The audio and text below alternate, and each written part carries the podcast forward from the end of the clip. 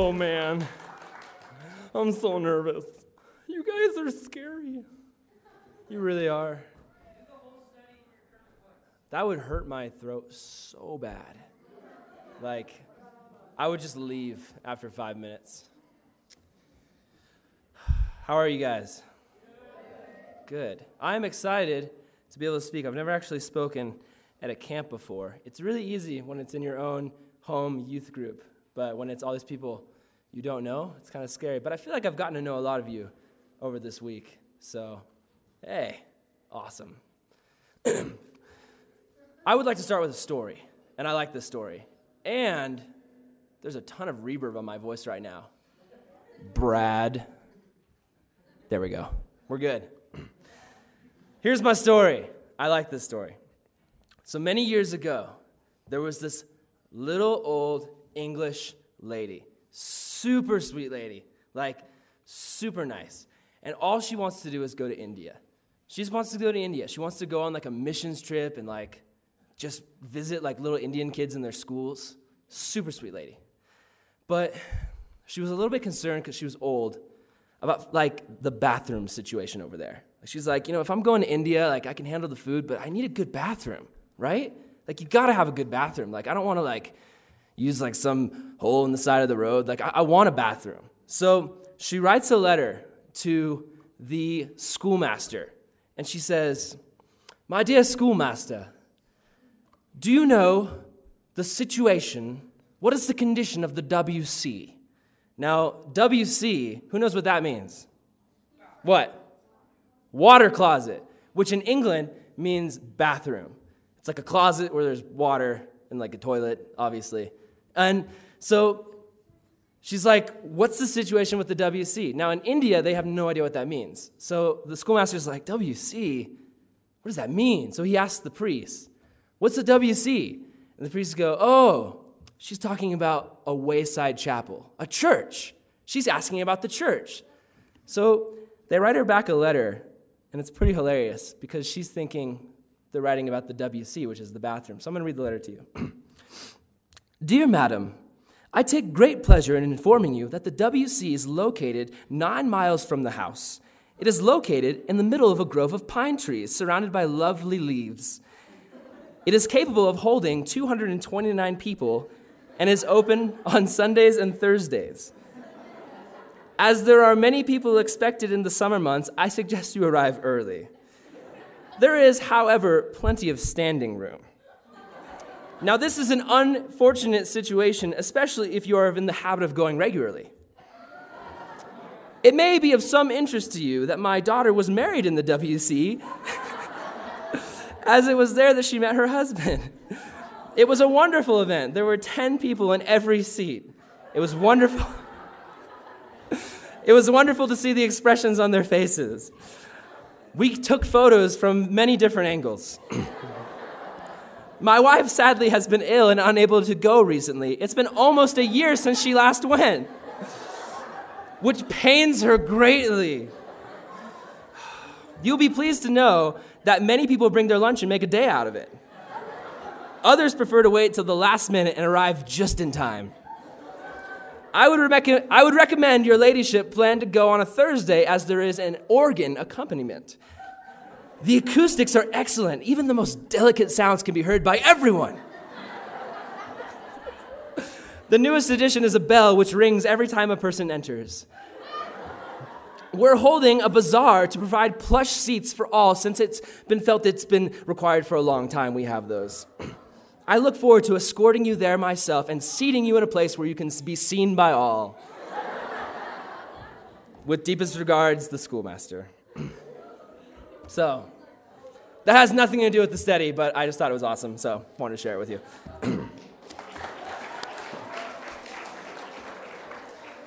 if you don't know me, I'm Aaron. Here's, here's what you need to know. Here's my backstory. I'm 5'11. When I sneeze, it sounds like a chihuahua exploding and I love the Muppets, like ridiculously. Like when I watch Sesame Street, I can look at Ernie and tell you who's doing his voice and what other two guys are operating his hands.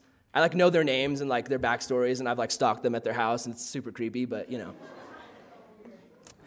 So I would like to look at a lot of different verses today, but I'd like you just to turn to one.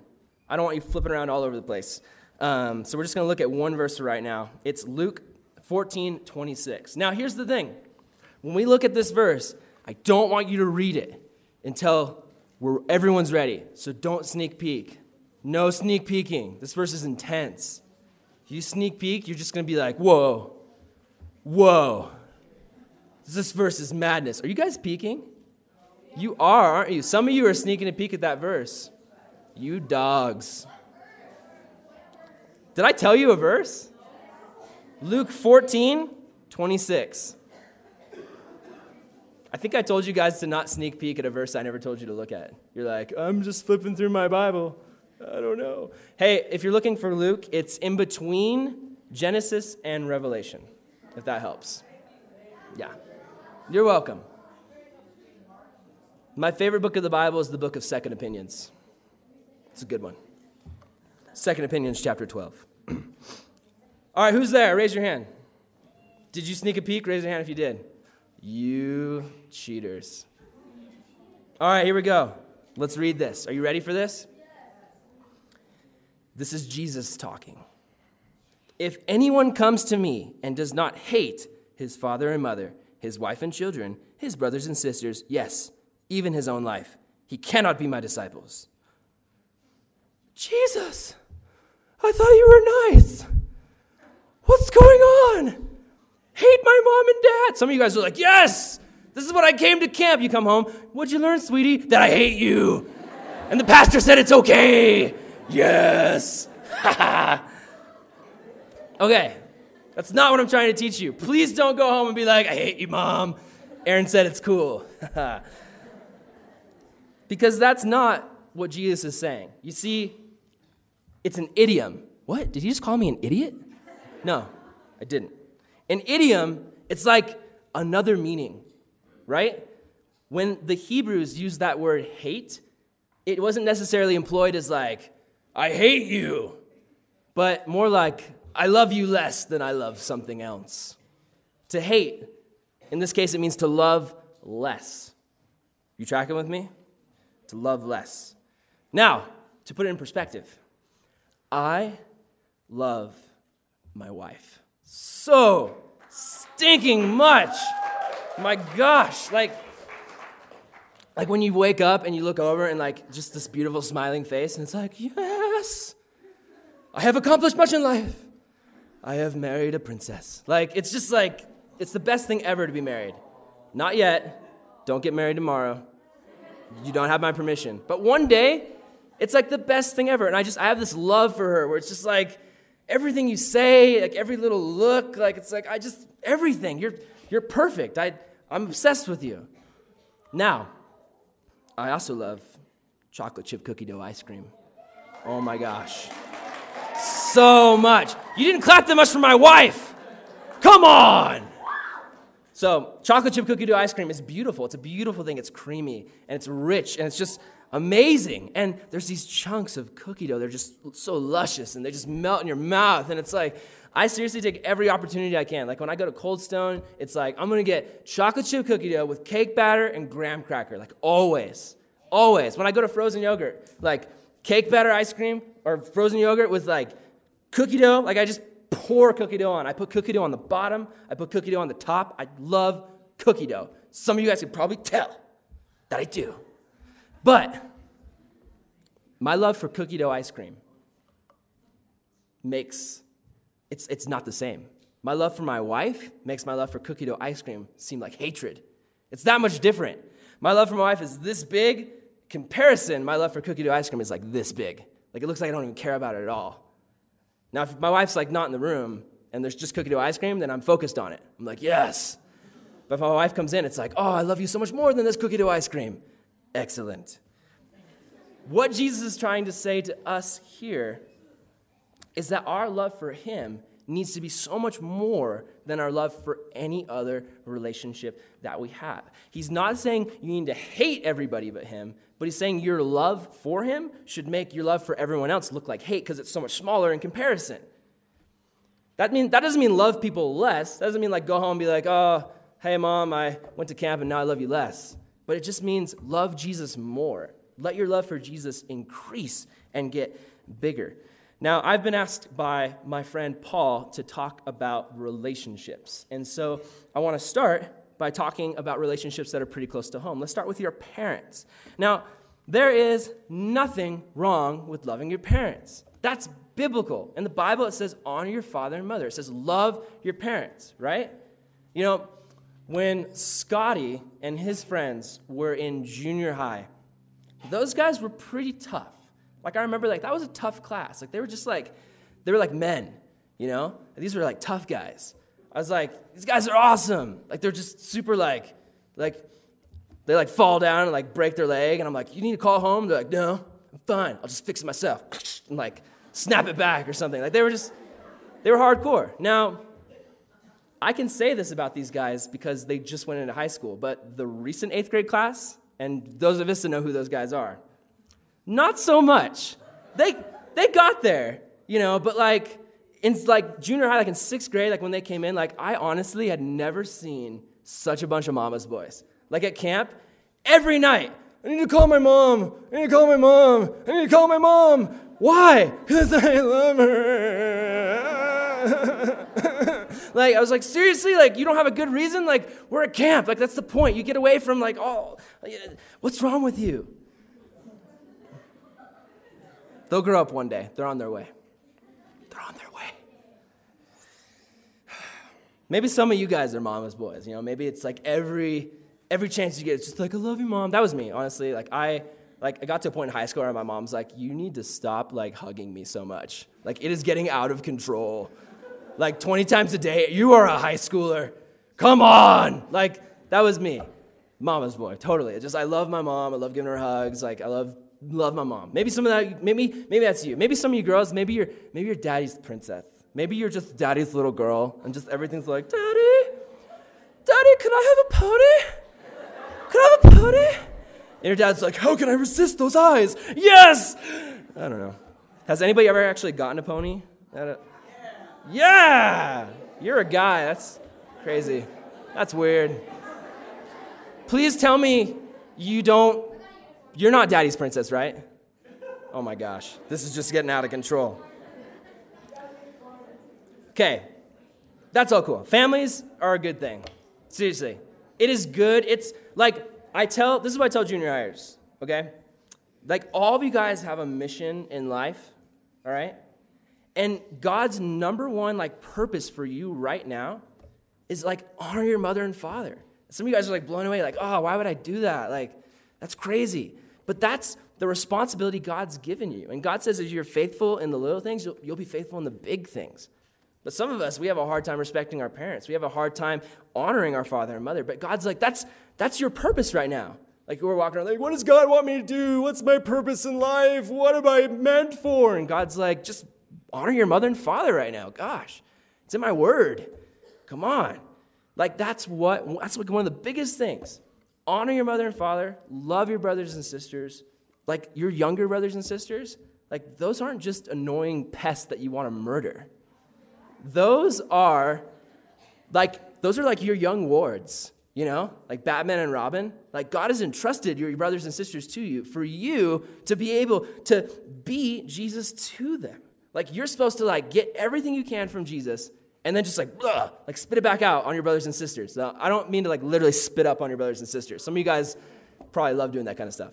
But you're supposed to be Jesus to them, if that makes sense. Like you're supposed to be the best example of Jesus you can to your little brothers and sisters. It's a God given responsibility that God has entrusted all of you guys with. And I know that's hard. Like I know some of you guys are like, oh, I hate my brother. I hate him. Last year at winter camp, um, like Evan Wickham did this study like with the guys, and he was like, you know, how many of you guys like have a bad relationship with your brother? And I remember this one kid was like sitting next to his brother, and he's like,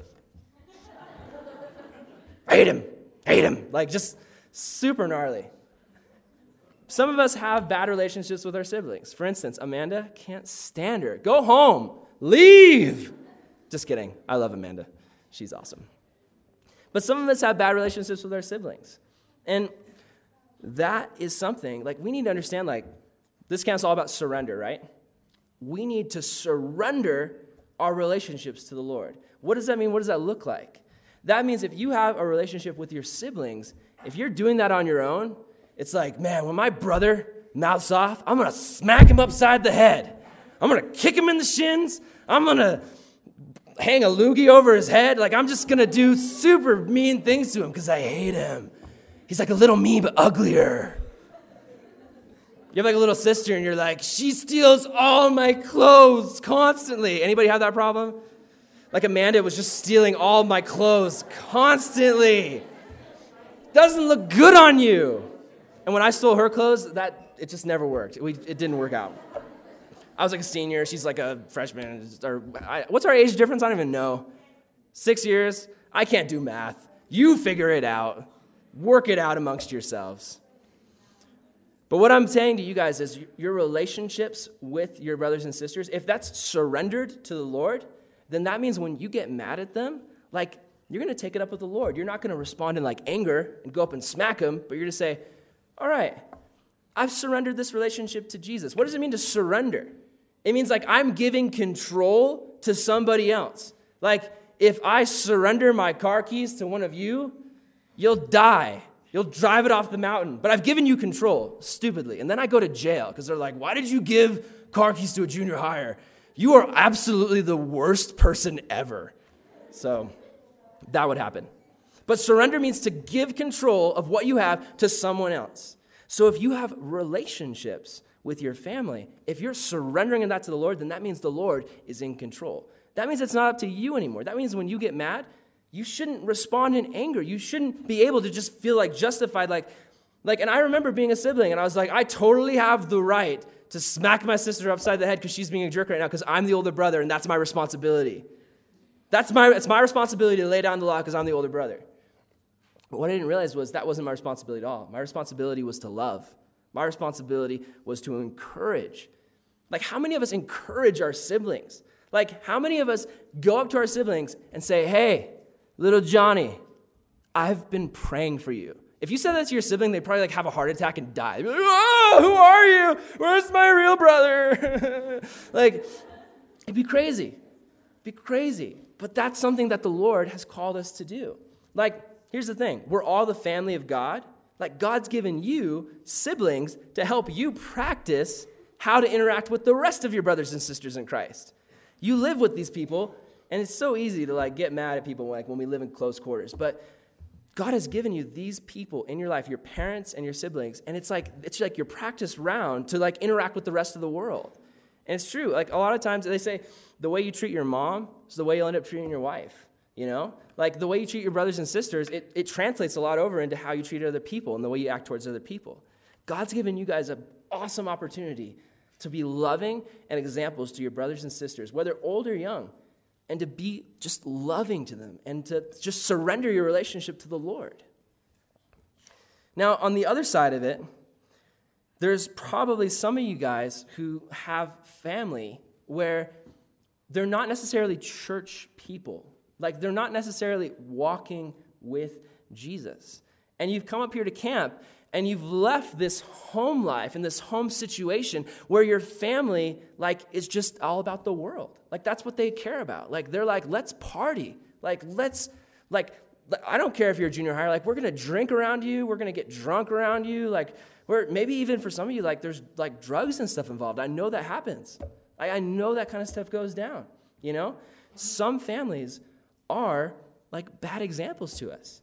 And what I want to ask you guys is have you surrendered that relationship, that family relationship to Jesus, where when you go home, you're going to stand for what God has called you to stand for? Are you going to like give in and just be a part of what they're doing because it's your family? Because that's hard. Like, most of us like even though sometimes we like don't admit it we love our families and like we want to do what our families do and like we want to be a part of the family and so when the family is in sin like it's so easy for us to get sucked into it because everyone like I, I, I was talking to a kid the other day, and like they're like cousins and like parents and like everybody, they just get together and just party and get drunk all the time. And it's this junior high kid, and they're like surrounded by that all the time. Like, no good examples in their life. And for some of you guys, I believe that's totally you. What I want to ask you guys is your relationship with Jesus, like, is that more important to you? Like, do you love Jesus more? That when your family is sinning, are you going to stand for what's right? And I don't mean like, all right, guys, if your family's in sin, like pack it up and hit the road and like go join a monastery and become a monk or a nun. That's not what I'm saying. What I am saying is, you guys, through Jesus, can be such a light to your families. Like, if you consider yourself a disciple of Jesus Christ, not just like a Christian, like, I'm a fan. Hey, Jesus, I'm a fan. I follow you on Twitter. I, I read all your sayings. I, I think you're awesome. Like, that's a fan. But a disciple, that's someone who's like, Jesus is my master.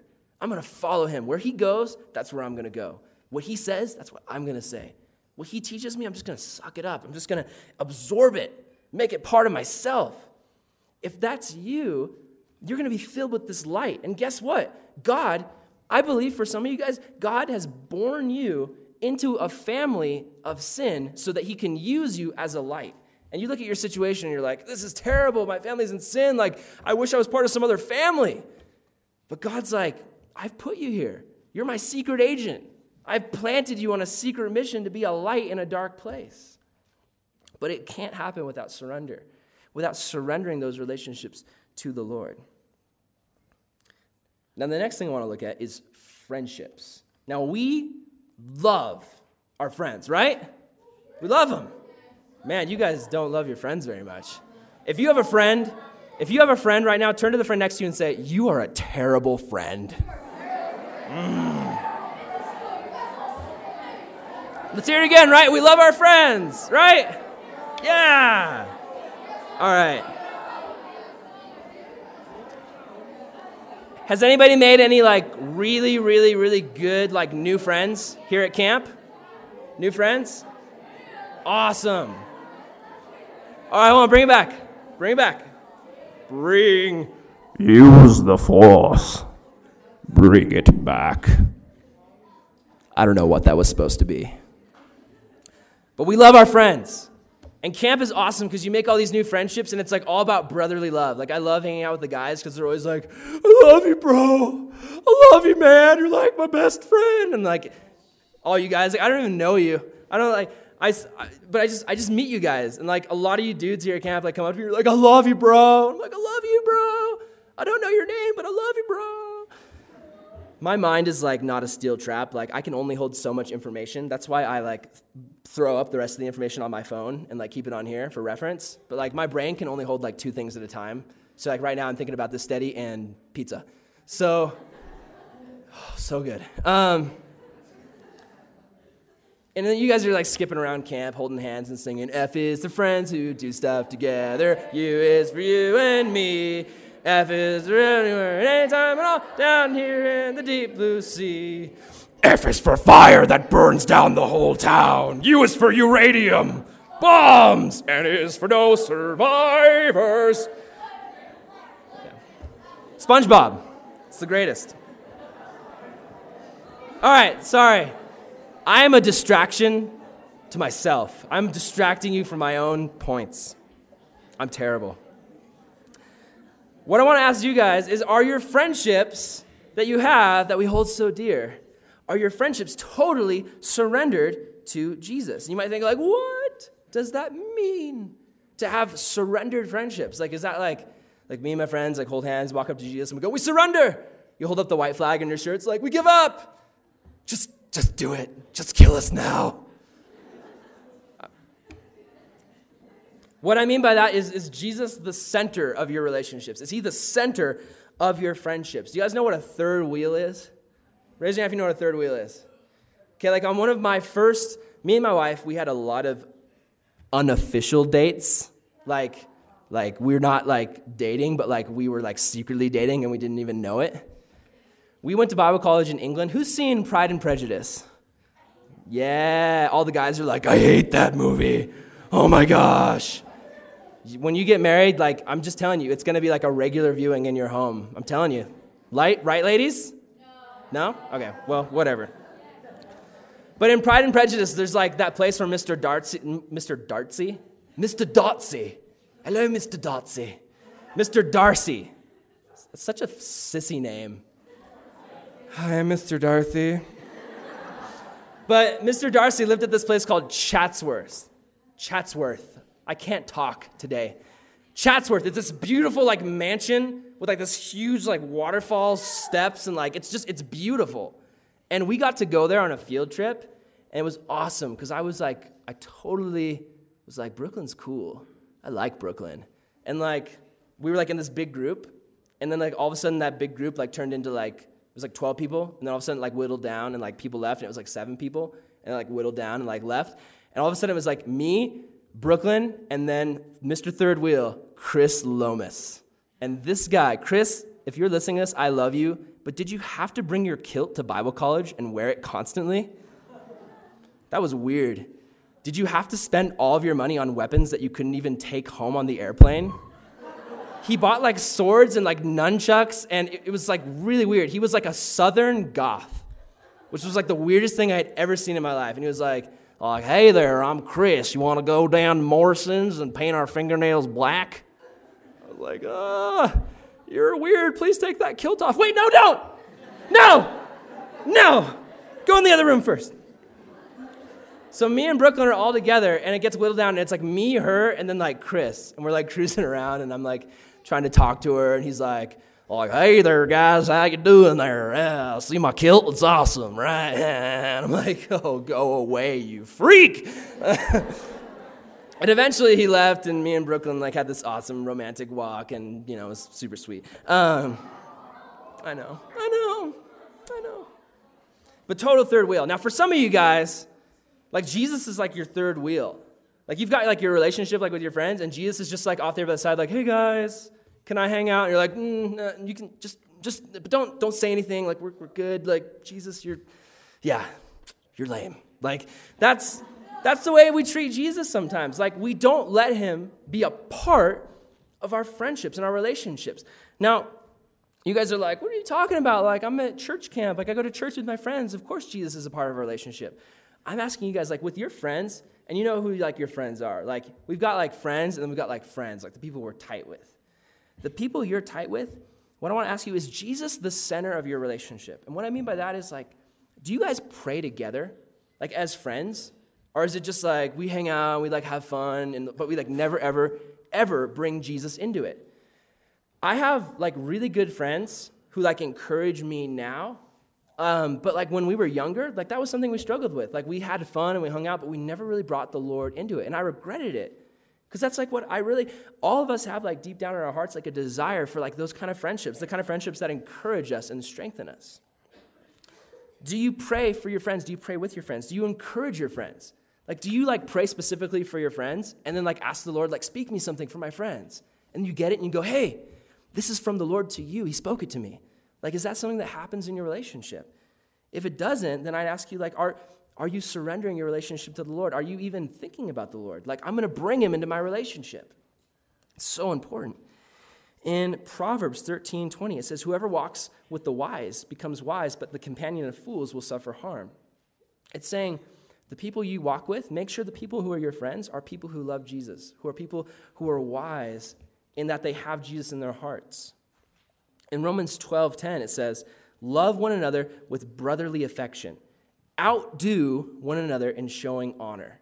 I love that verse because guys, like, we're all about like outdoing. It's like, you see that rock that I launched over? Yeah, dude, I can totally launch over like the chapel. Okay, do it. Like, it's, we're always like trying to outdo each other. Well, here's a way to outdo each other. In the Bible, it says, outdo each other in showing honor, in showing love. Like, seriously? Like, just go in the cabin, and if, like, your brother, like, not your little brother, but, like, if your Christian brother has, like, a messy cabin, like, clean it up for him. Sam, do it. He who has ears to hear, let him hear. Sammy, I love you, Sam. I know. But seriously, like, try to outdo each other. Not like in stupid stuff, like, hey, dude, I can totally eat like 30 hot dogs. Well, I can eat 31. I can eat 32. I can eat 60. Are you for real? Oh my gosh. Here's another one Ephesians 4 29 through 32 says, Let no corrupt talk come out of your mouth, but only such as is good for building up as fits the occasion, that it may give grace towards those who hear. And do not grieve the Holy Spirit, for the Holy Spirit of God, by whom you were sealed for the day of redemption. Let all bitterness and wrath and anger and clamor and slander be put away from you, along with all malice. Be kind to one another, tender hearted, forgiving one another as God in Christ forgave us. What it's saying is, like, love your friends. Like, don't let any slanderous talk come out of your mouth. This is a big one in junior high. And ladies, I am talking specifically to you right now. The gossip thing, it's crazy. Like we we have like, oh, you're my best friend. I hate her. She should die. Like this happens all I see it all the time. Like kids come up to me like, I hate that girl. I'm like, why are you telling me I'm your youth pastor? You're supposed like seriously you hate her that much? I just saw you like hugging her the other day. Like what is going on? The Bible says, let no slanderous talk. Basically, that means if you don't have something nice to say about somebody, don't say it. If your relationship is surrendered to Jesus Christ, and I don't just mean like your best friends, but even your enemies, your relationships, if they're surrendered to Jesus, that means that you're not going to talk bad about them behind their back. That means that you're going to love them and pray for them. The end of that verse, listen, it says, Be kind to one another, tender hearted, forgiving one another as God in Christ forgave us. Think about like what your friend did. Like, she gave me a dirty look in the cafeteria. Think about what you did. You've been sinning your entire life. Like God made you and you just you rebelled against him.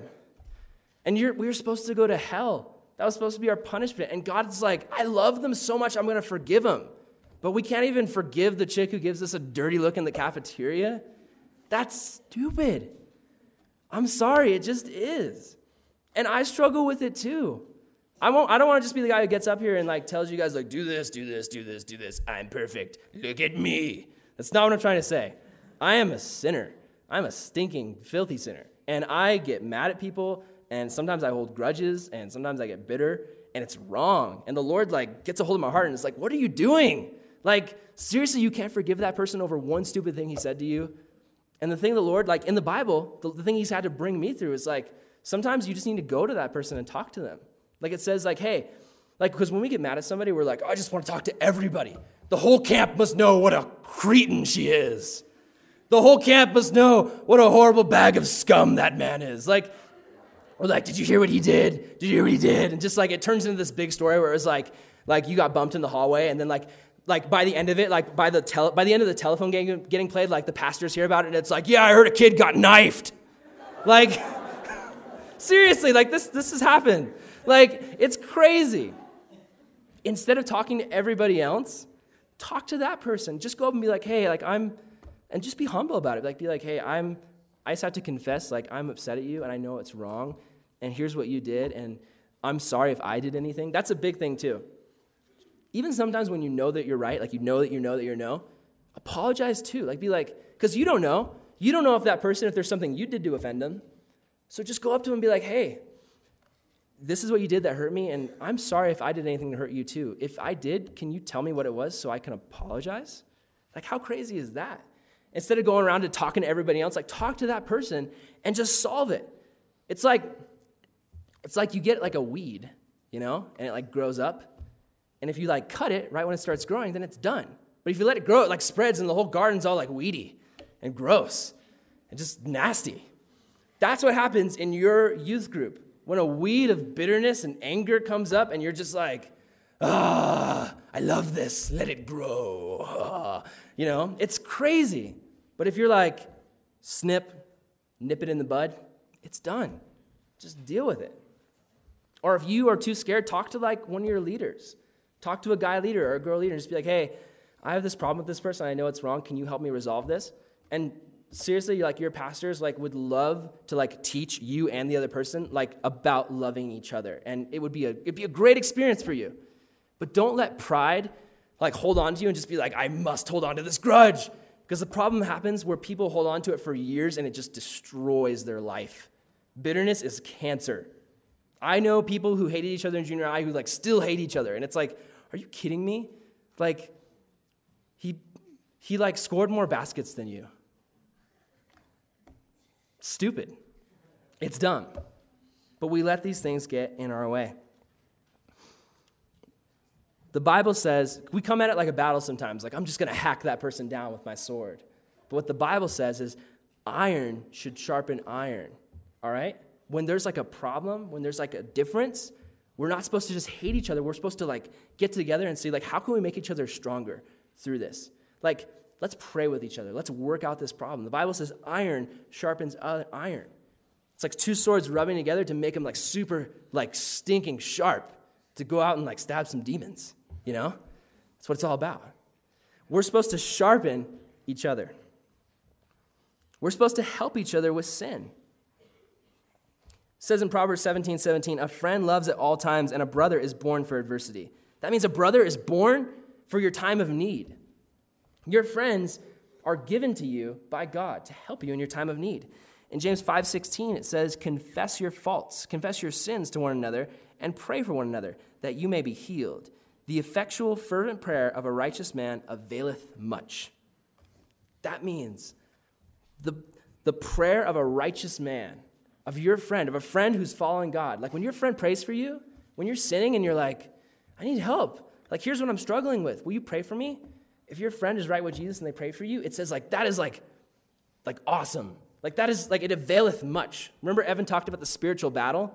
Like I seriously believe like prayer is like the channel that like brings the aid of like the Lord's help to us, like the angels. Like there's a spiritual battle going on all the time. When we pray, it's like God's like, they've called for help, send in the squad. And like these angels come down, they're like, like stabbing demons, and like, it's crazy. You're like bummed out and upset because there's like demonic forces, and they're like tormenting you. They're like, haha, Christian, haha, suffer, haha, be mad, be angry, like whispering lies into your ears. Satan says, do this, it'd be awesome. And you're like, oh, okay. And God sends down the angels. When you pray, that opens up the gates, and God sends down the angels to help, I believe. I firmly believe this. There's a spiritual battle going on all the time, and we can't see it, but the Bible clearly says that it's happening. I want to ask you guys are your relationships surrendered to God? Are your friends just your friends? Are those the people you're going to pray with? Are those the people you're going to encourage? Are those the people you're going to go to and confess your sins? That is a true Christian brother or a true Christian sister. And that's, we, it, just admit it to yourself right now. We all have that desire in our hearts. Like, yes, I want that kind of friend. A friend that sticks closer than a brother. A friend who will pray for me. A friend who will love me. A friend who will point me closer to Jesus. The secret to having those kind of friends is being those kind of friends. It starts with you, not anyone else around you. It starts with you. Get right with Jesus, get closer to Jesus, and be that friend to other people. Make the first move. Go up to your friends and be like, hey, like, can I pray for you? Is there anything you're struggling with? Can I just pray for you? I love you. Like, go up to like the girl who like has been on your nerves all camp and just be like, hey, like I want to pray for you. Like, and I'm sorry if I've been a jerk. It'll just, it'll blow people's minds. It'll change their stinking lives. Like that is the heart of God for all of us, that we would love one another.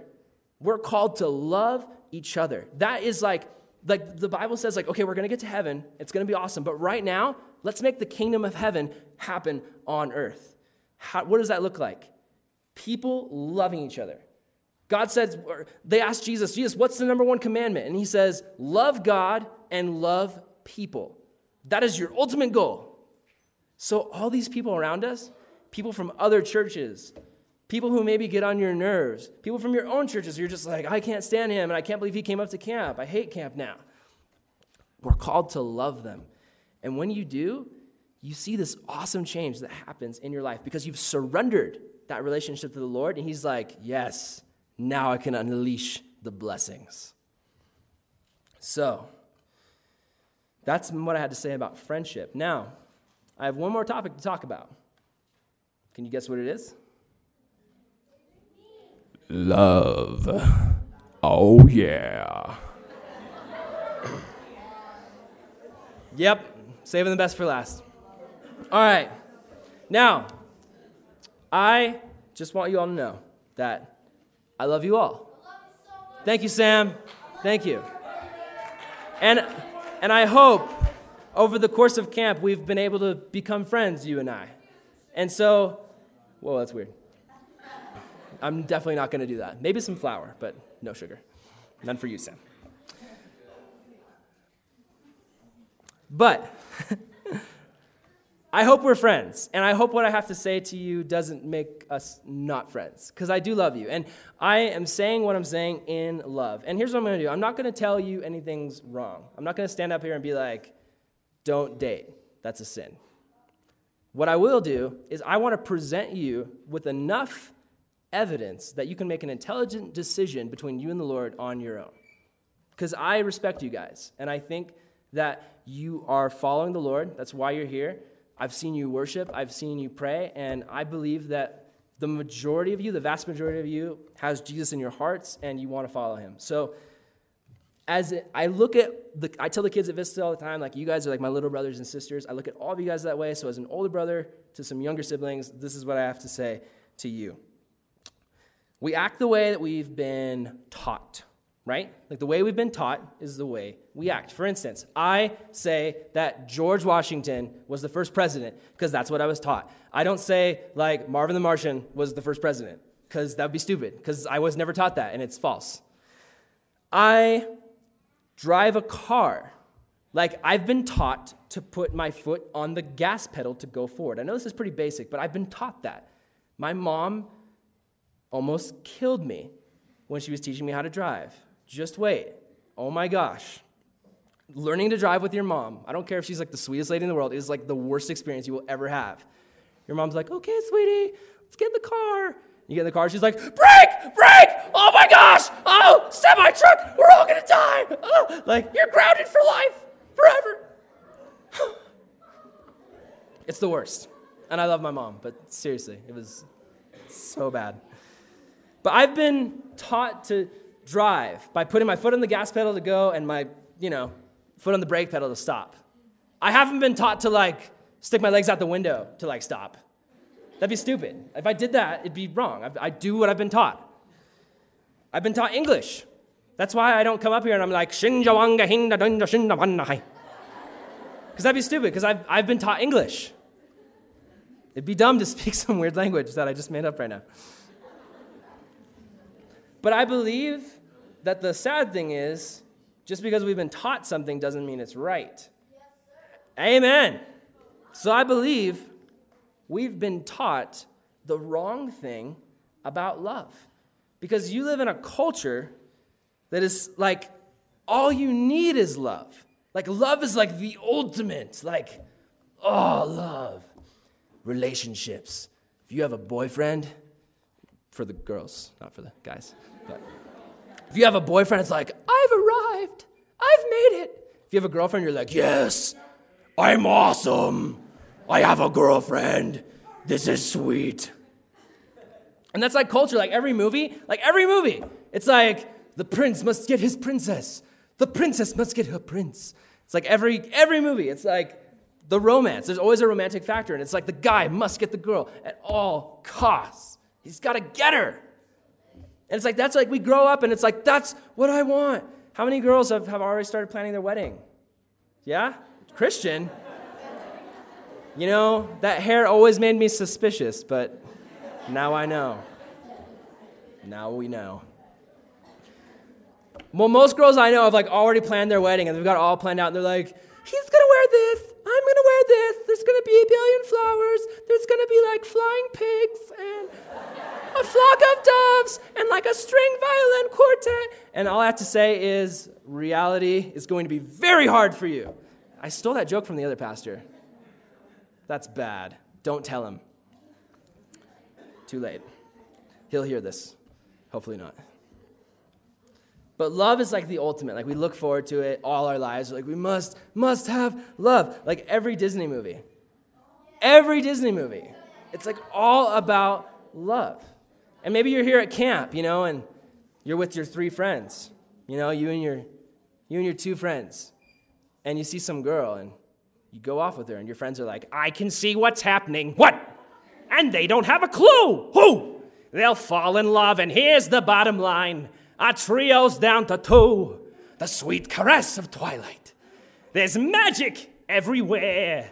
And with all this romantic atmosphere, Disasters in the air. Can you feel the love tonight?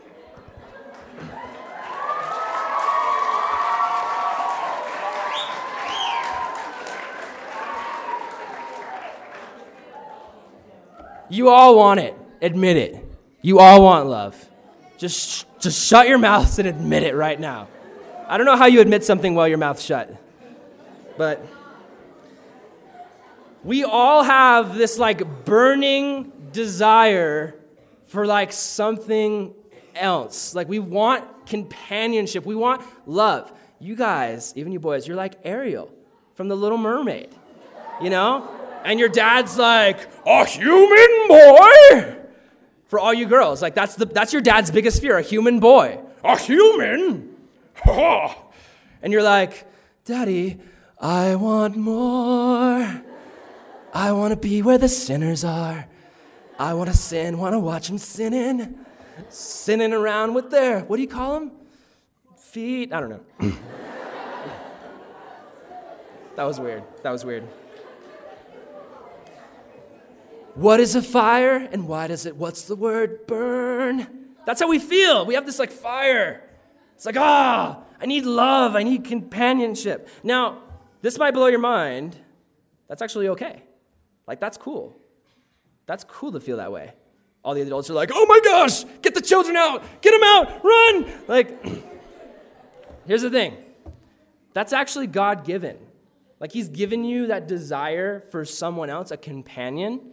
That's, he, he's given you that. We can be excited about that, right? Yeah? Yeah? Yeah.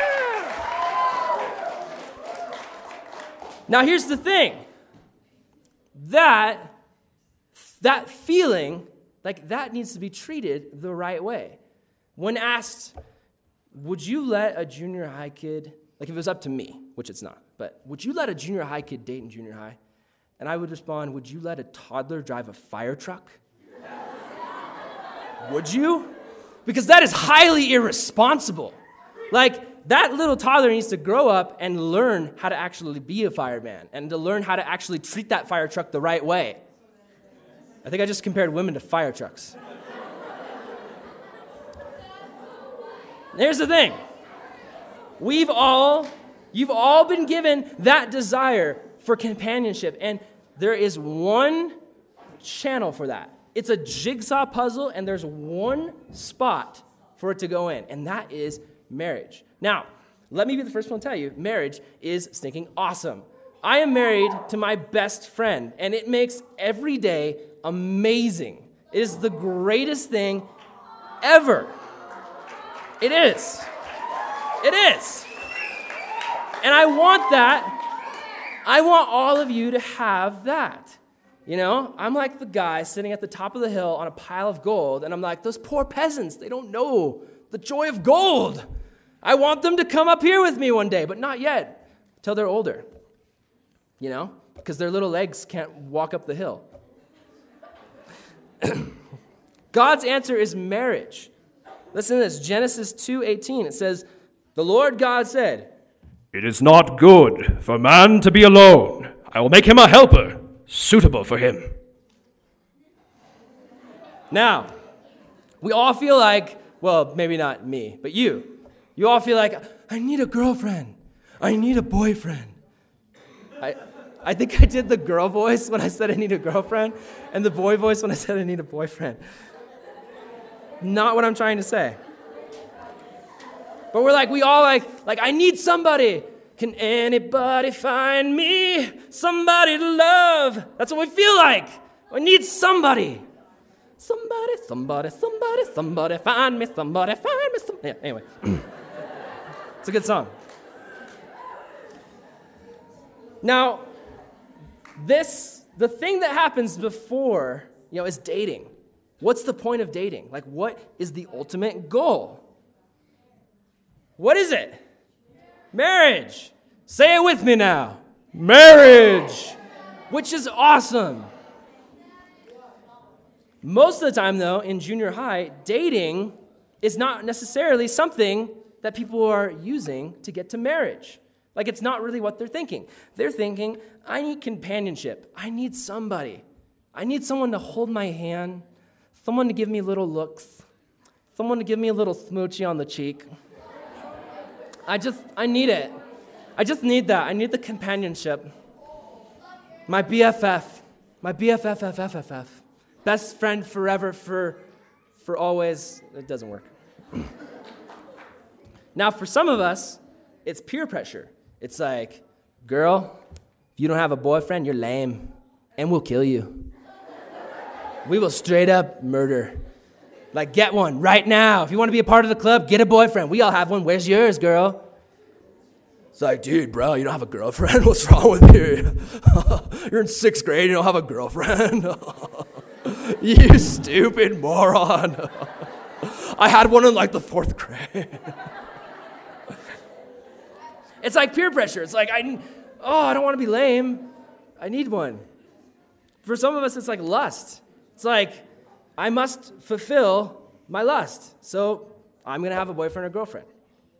Now, if you have the wrong motives, and all three of those are equally wrong motives at this point in your life, it's, it's wrong. Like, if you're dating for those reasons, that's wrong. And you're playing with hearts. You're messing around with somebody else's heart. And it's wrong. I know guys who treat girls like they date them like they're renting a movie. Like they're like, yeah, you're my girlfriend. And then like three weeks later, it's like, I'm bored with you. Yeah, you're my girlfriend. I'm bored with you. Has anybody ever seen that happen? Yeah, it's stupid, right? Now I've seen girls who like take advantage of guys. Like they're like, like they want to be popular and they're like, oh, like all the girls are like, he's so cute. And you're like, oh, everyone likes him. I'm gonna go get him. He's my mission. And you go out and like, you like, you date him and then he gets like a haircut and he doesn't look like Justin Bieber anymore. You're like, ew, gross. He's hot. And you like go off. Oh, yay. Now I love you. It's wrong. Like, people aren't like your Netflix queue. Like, you can't just like hang out with them and then be done and go on to the next one. That's not how it works. And get this, guys, this is really important. Bad dating practices, like bad relationship practices, is just setting you up for failure. It's like you're paving a path to divorce, is pretty much what you're doing. Because you're training yourself to love someone and be attached to that puppy love feeling. And once that's gone, you're like, I'm over it. And you're gonna be the guy who's like, had three wives, you know? And it's like you just, you, you marry them and it's super sweet for like a year and then you're over it. You're gonna be that girl who's like, just had like 20 boyfriends. Do you wanna be that? I don't want you to be that at all. Bad dating sets up for divorce. It just, it, it does. It gets you ready for it. Now, guys, you are like God's treasures, and He cares so much for you. What you're dealing with at this age, when you get in to love, like love, love is hot. And what I mean by that is this verse. Proverbs 6, 27, 28. Can a man carry fire in his arms and his clothes not be burned? Can a man walk on hot coals and his feet not be burned? What I mean is, love is like, it's like a heated situation. Like there's a lot of stuff that goes into it. It's complicated. It is. It's straight up complicated. And if Jesus isn't your focus, you're like a person who's carrying fire. Can you carry fire without being burned? No, not at all unless you're holding a torch and the fire's on the end of the stick. But for the purpose of this illustration, can you like literally like throw fire like someone like flamethrowers into your arms? You're like, oh, my arms are being incinerated. This is the worst thing I've ever felt. Why would you flamethrower me? Thought we were friends. God wants to protect you. And a lot of you guys feel like Ariel. You're like, Dad, you're so lame with your stupid beard and like your giant trident shooting lasers. What's wrong with you, Dad, and your stupid little crab friend, Sebastian? You're so lame, Dad. You're so lame. I just want to be free. If I had a child and that child was like walking towards like an electrical socket with a fork, like would I be a wouldn't I be like a bad parent if I was like, they need to find their own way? This will be good for them a learning lesson. Once again, I'd go to jail for being the worst parent ever. Like, no, I'm gonna grab that baby and be like, hey, no, like, don't do that. Maybe even spank him and be like, no, this is wrong. Guys, like, dating right now, I'm just being honest, like, my personal opinion and also something I believe the Lord has spoken to me to give to you is messing around with that stuff. It's like going straight for the electrical socket with the fork. You're going to get burned.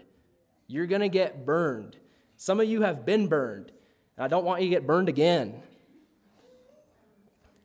When you are in a relationship, not only if there's physical things that happen, you know, and some of you know what I mean, some of you don't. I'm not going to go into it, but you know. If you know, you know. There's physical stuff that goes into a relationship. Like, that is stuff that God has saved for marriage. Not only physical stuff, but there's your heart. When you're with somebody, you're giving them a piece of your heart. And if you've been like with 20 people, like you're giving your heart to like 20 people. And when you finally find that person who's your wife or your husband, like what's left for him? You know? My dad used to be a junior high pastor. And very briefly, he like went in for like one year and was like, I can't do this. High school, like, so obviously me and him have different feelings about junior highers. Um, but he was a youth pastor for like a brief time with junior high. And I remember he told me he did a skit one time. And basically, it was awesome because like Chuck Smith was there like watching it, which made it super awkward when he told me what they did. But it was like he was like the junior high pastor, and his counselors came up on stage, and they had like this like soda. It was like in a cup. So my dad grabs it, and he like drinks it, like gargles it around. He's like, yeah, this is awesome. And then he spits it back in the cup, and then he like hawks a loogie and spits it in the cup. Like when he was telling me this, like my dad is like the most mild mannered, like normal guy ever, and I'm like, you, oh, like really? But it gets worse. It gets much worse because then he passes it to like his counselor buddy, and he drinks it, and then like like gargles it and like spits it back out, and then he like hawks the loogie and spits. I'm like, you did not do this, and he's like, it was a different time. It was crazy back then. And so they go down the line, and it's like like four other counselors, and they just like. like i'm like oh my gosh. Like i would never ever do that. Ever. Like i love my counselors but don't you don't get your mouth anywhere near me. Like i don't want any of your saliva. It's gross. And like chuck smith's probably sitting there like oh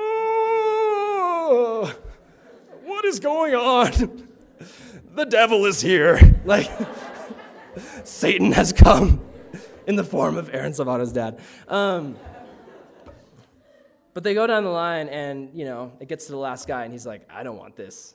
This is gross." And it's the same thing with us. Like when we get into a relationship with somebody, like a serious, like serious, like things are getting pretty serious.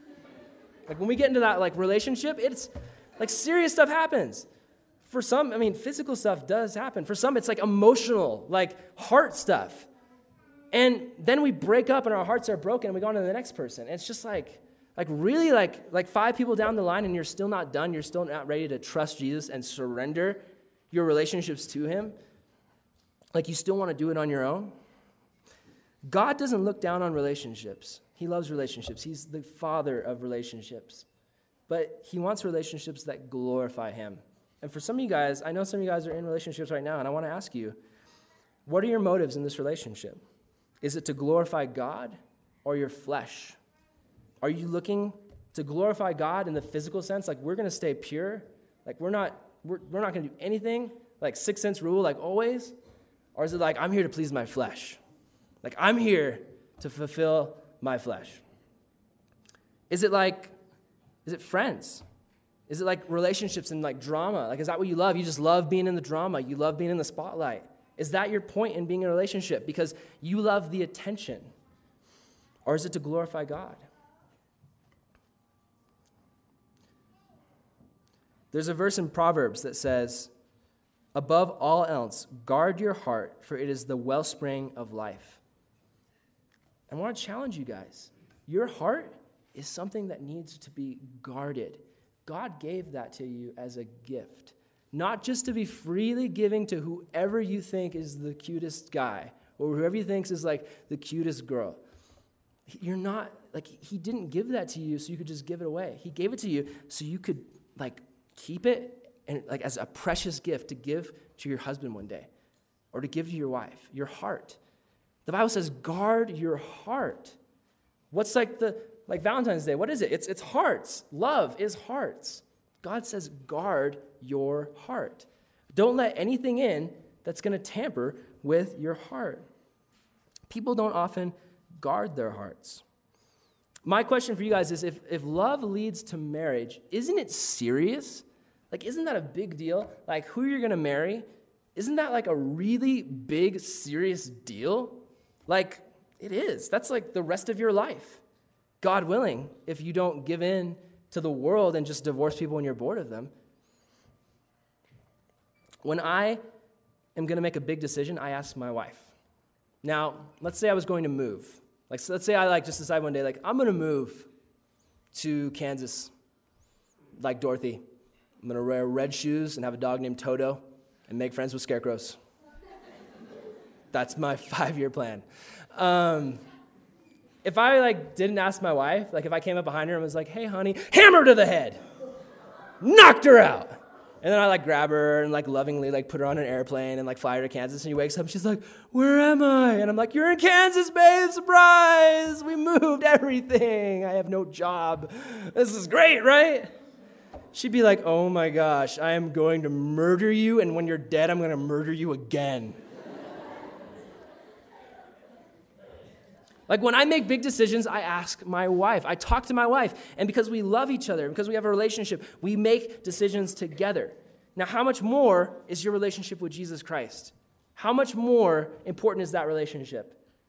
When you are going to make a big decision, like when you're like, he's so cute. I should just go off of impulse and date him immediately, even though I know nothing about him except his Bieber haircut. Or like, even he looks like the guys from One Direction. There's only one direction for him, and it's to my heart. When you get these feelings, are you talking to God about it? Are you praying? Are you even asking him? Are you talking to like your youth pastor and saying like, "Hey, I like this guy." Are you talking to your parents?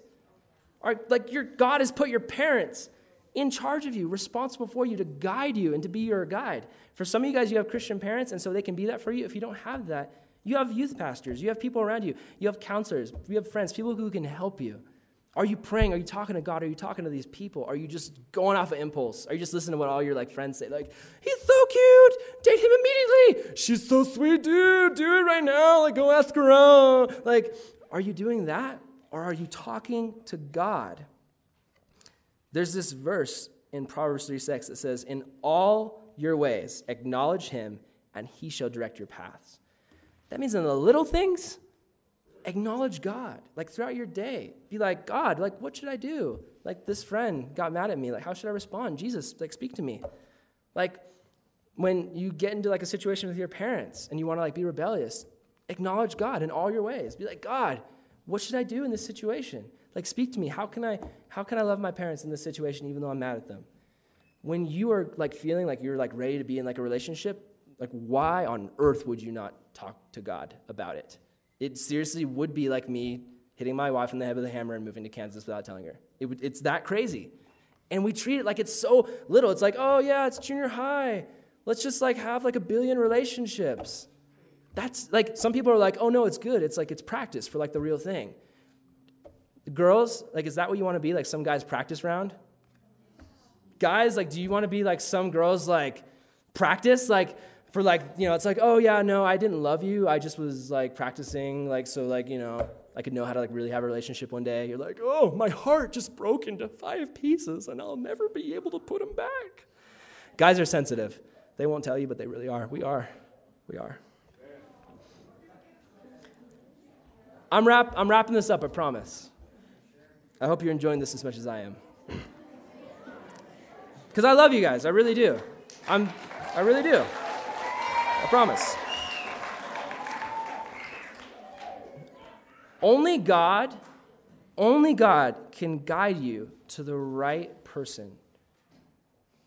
Only God. And how good is that, knowing that the person who made us and knows everything about us is the one who wants to guide us to that person? Like, he's got that person for us, and he's just, he's stoked. He's stoked because he's like, if you just like if you just like surrender like your desire to have like a stinking relationship in junior high and just like wait and be patient and not be like the kid who's just like super impatient and like super like just crazy, if you're not being that kid and you're being the kid who's like, you know what, God, like I, you did create the world, you did part the Red Sea, you did die for me. Maybe I should listen to you. Maybe I should trust you. Maybe I should know that you've got my back. Maybe I should know that you have a plan for me. And if you're like that, God's so because He's just like, yes, now, my child, you are going to get it. You are going to get awesomeness. Just be patient, and awesomeness is going to come to you. In Proverbs 19:14 it says parents can provide their sons with an inheritance of houses and wealth, but only the Lord can give an understanding wife. Only the Lord can bring that to you. Look at the world. Look at how many failed marriages there are. Really the only way to make it in love is to look at the one who created love. God is love. Jesus Christ is love. Why would we try to do anything related to love without going through him first? It'd be crazy. I want to tell you guys a little bit about my story. So, this is about me and my sweet wife. I know. Get ready. Grab the hankies. It's going to be it's going to be awesome. All right, so a little background on me. I had like the worst luck with the ladies ever in junior high. My nickname was Acorn Head. I was like short, I was chubby, and I had like little frumpy, like curly hair. And they were like, oh, your head totally looks like an acorn. You're an acorn head. like, they did that to me. I did cry. I was a very sensitive lad. So, around like second grade, there was this one girl, and I was just like, oh my gosh, she is so cute in her little dresses. I love her. And I like wanted to like be her boyfriend. Like I had like kind of like a girlfriend like in kindergarten, like kind of. I actually, if my memory serves me right, like we held hands like one day. Maybe it was an accident. I think I like tripped and fell and like she grabbed my hand. I'm like, yes, instant girlfriend. Ha ha. You will be mine. She's like, you no, you smell.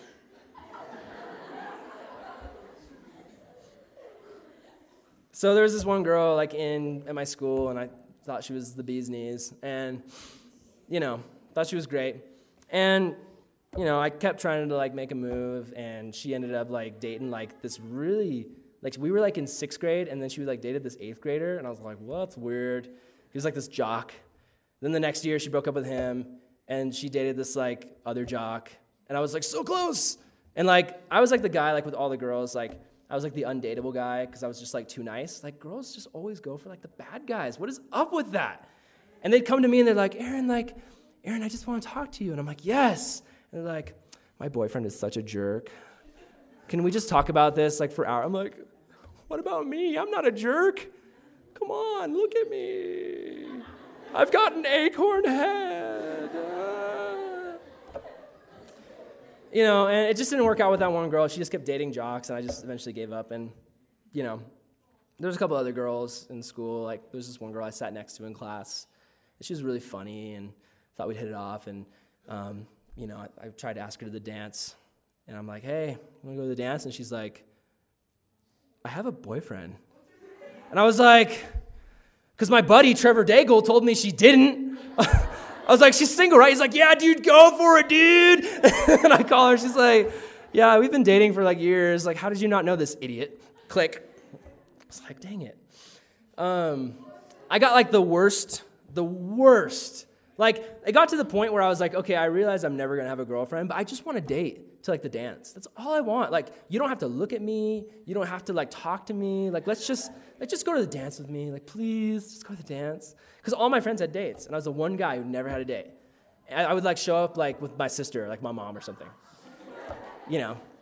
And I got like the worst responses. Like I'd call and I'd be like, "Hey, like you want to go to the dance? It could be really fun." And this one girl was like, "Oh, I, I can't go because I think there's this other boy who might ask me." And I'm like, "The dance is in three days, and I'm asking you now." She's like, "Yeah, no." like, uh, and the guy never asked her. She didn't go. I was like, really? My chopped liver? Come on. There's this other time I called this other girl and she's like, she's like, oh, I would go, but like my best friend's not going. And I like promised her like I wouldn't go if she didn't go. And then they both show up and I'm like, the heck? really? Wow. So, you know, and I was like this guy, like I, I like at, at the age of um, at the age of 15, I weighed like 240 pounds. So I got pretty big, and I had an afro. So I was like this gentle giant. I was like this big guy. Everyone knew me as like the big like Aaron, like he's goofy, but like I was like un- I was undateable. You know, I was just like I, yeah, I was. I had this huge afro, and I can totally see it now. Yeah, you remember the afro? Yeah.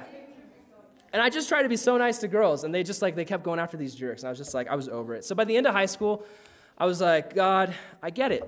Bachelor to the rapture. You know, I'm just gonna serve you. Just gonna cruise. Just never gonna have a girlfriend. You know, and it's I'm just gonna be a hermit and live in a cave. Be like the creepy old man who comes out and is like, I never had a wife, but I have a knife. I don't know. I was just like, I was just, that was my plan. That was my life plan. And I remember, I remember God spoke to me. I was driving and God like spoke to me and he was like, Aaron, I've got this. Like, I've got you taken care of. But he's like, you need to stop worrying so much about like who you're gonna be with. You need to stop like chasing after like girls that like are never gonna work out. Those those girls, they're not for you. And he's like, I've got this all worked out. Here's what you do. You fall in love with me before you fall in love with anybody else. You fall in love with me before you fall in love with anybody else. So so I, that's what I set out to do. Like I was like, all right, God, you're to be my priority. Like I'm to focus on you. So I started reading my Bible more, started to pray more, and I just kind of forgot about the whole girl thing. And then I, um, I remember I was going to go to Bible college, and um, you know, when I went to Bible college, I was like, like a lot of people called Bible college bridal college. Like that's where you go to like find your woman. And that's like a lot of guys like who I went with, like they were like, yeah, bridal college, and like they saw a girl and they're like, you cute, me man, we date, and like they did that. Like, like, and then like two weeks later, they break up and they'd be after some other girl, like Tarzan, like grabbing her hair, like hitting her on the head and dragging her. Like, it was crazy. And I'm like, I don't want any part of that. Like, so I was like, God, I'm gonna go to college, and you know what I want, Lord? I want a best friend. I want like a bro, like a sweet bro who's gonna like live in my dorm with me and like be like a dorm buddy, and we'll like get up every morning and like drink tea because we're like in England. I went to Bible college in England, so it's like we'll get up and drink tea and like read the word together and like study it. It'll be awesome. And like we'll just be encouraging to one another. And it'll be so rad.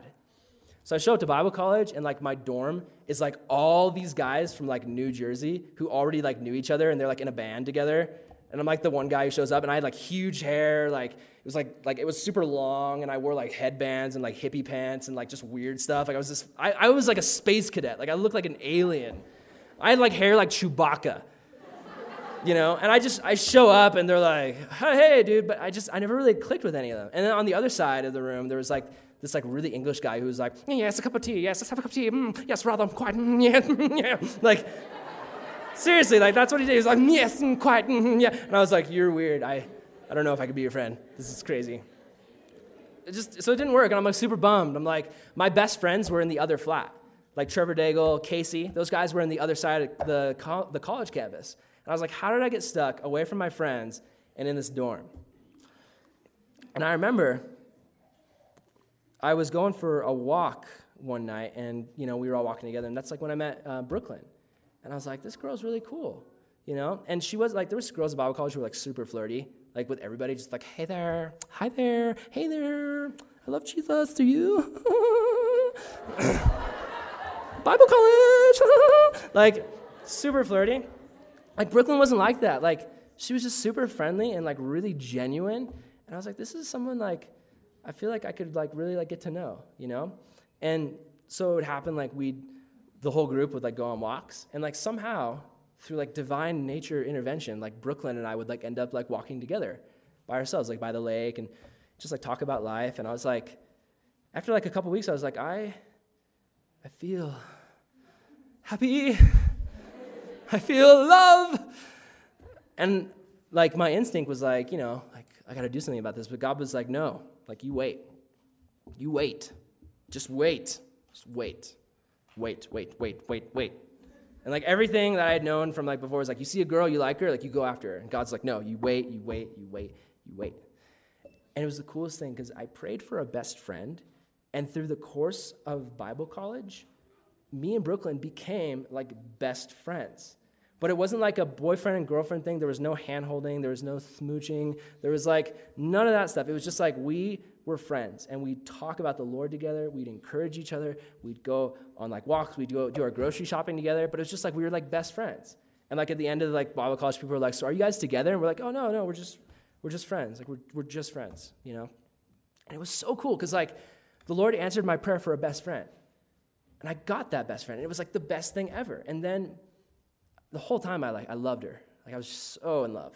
But God was like, "You need to wait." And like we we were at the airport. Oh gosh, I'm gonna get all like. we were like at the airport after Bible college, and like we like had our first hug you know? And it was like, she was like going away, and like, I was like, I'm never gonna see her again. Like, this is, I should have told her, God, why did, why did you tell me to wait? Ah. Oh. And she flew away back to Maine where she lives, and, you know, I just was like, I've gotta trust the Lord. And so, you know, we started to call each other, like in super long distance. It cost a lot of money, you know, and she actually had to stay up like really, really late at night to talk to me because of the time difference. We just call each other and we just like talk like how was your day? How did things go? How are you? We'd write each other you know it's like what's the lord doing in your life? How's he blessing you? You know? And it was so cool because it's like that best friendship continued. And all the whole time like she's like falling in love too you know? And like she didn't tell me and i didn't tell her and finally i'm just like praying and i'm like god i love this girl and god's like okay now like what does that mean he's like you know what it means and I did. I got on a plane and I flew to Maine and I was like, I love you.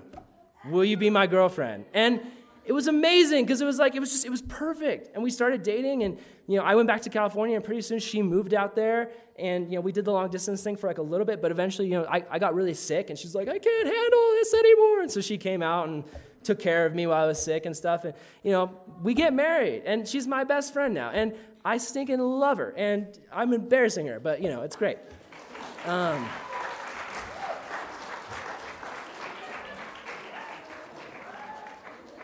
so in a way, I'm like excited because I feel like, like, I win, like I won, like I was like one of the first people in my class to get married, and like while they're all like dating all these people and getting these like weird relationships, and you know, like trusting the Lord, it works, it works. That's all I can say. Trusting the Lord, like if you surrender to your, your life to the Lord, it works. Stop trying to do it on your own. God is like a master storyteller. And all of us, you guys are God's kids.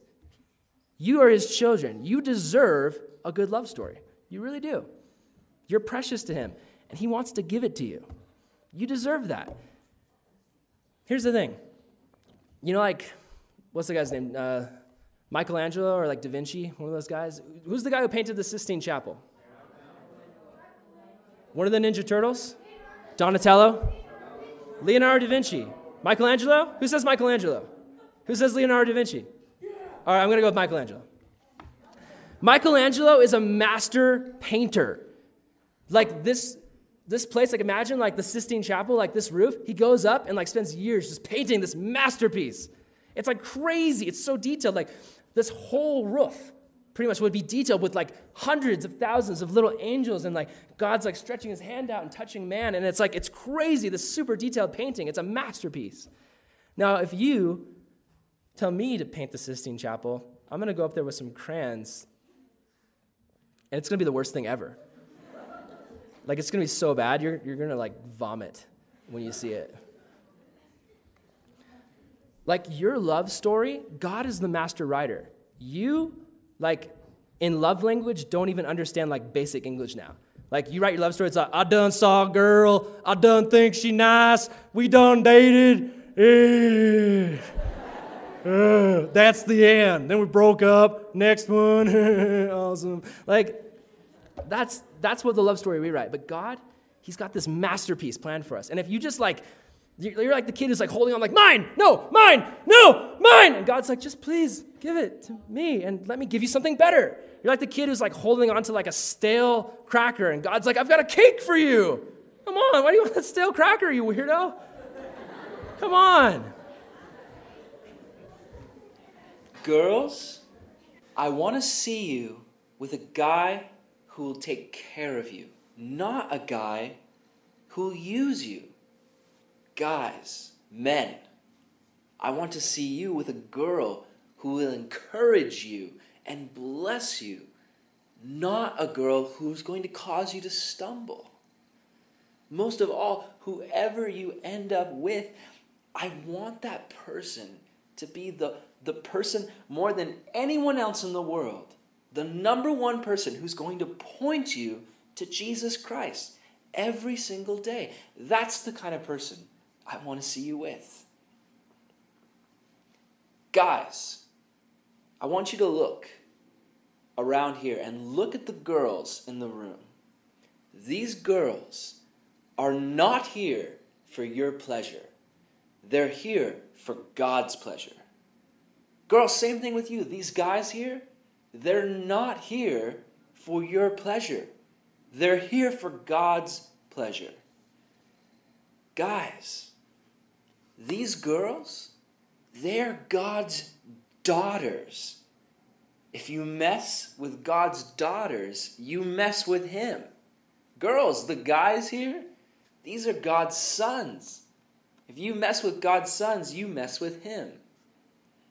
So you might say, What am I to do? I want someone. I need someone. How does it happen? Well, I want you to think about this story. See, when God made Adam, the first man, in the Garden of Eden, he makes him, and Adam looks around and he sees Mr. Hippo with Mrs. Hippo, and Mrs. Elephant with Mr. Elephant, and Mr. Monkey with Mrs. Monkey. And he realizes there's no one for me. I don't have a mate. I don't have another person. So, what am I supposed to do? Adam says. God says, Adam, just just chill. Just wait. Just relax. But Adam says, No, I've got to find somebody. And God says, No, no, no, just rest. And so God actually puts Adam to sleep. He says, Adam, you take a nap. And while Adam is sleeping, while Adam is resting, God creates the perfect woman, the perfect mate for him. And Adam wakes up and sees Eve and goes, Whoa, I can't believe this. This is amazing.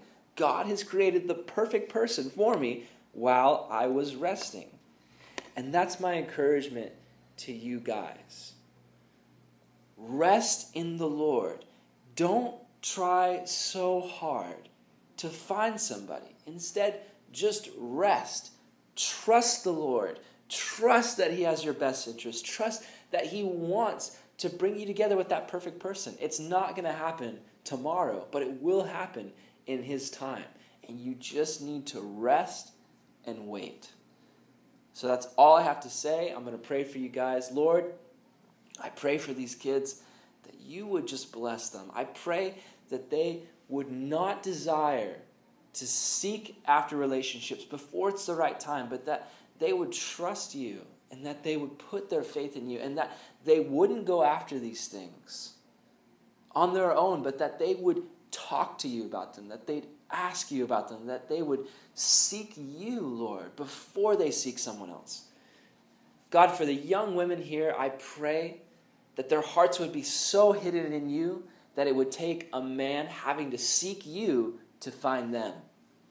And for the guys, I pray that they would be young men who follow after you with all their heart.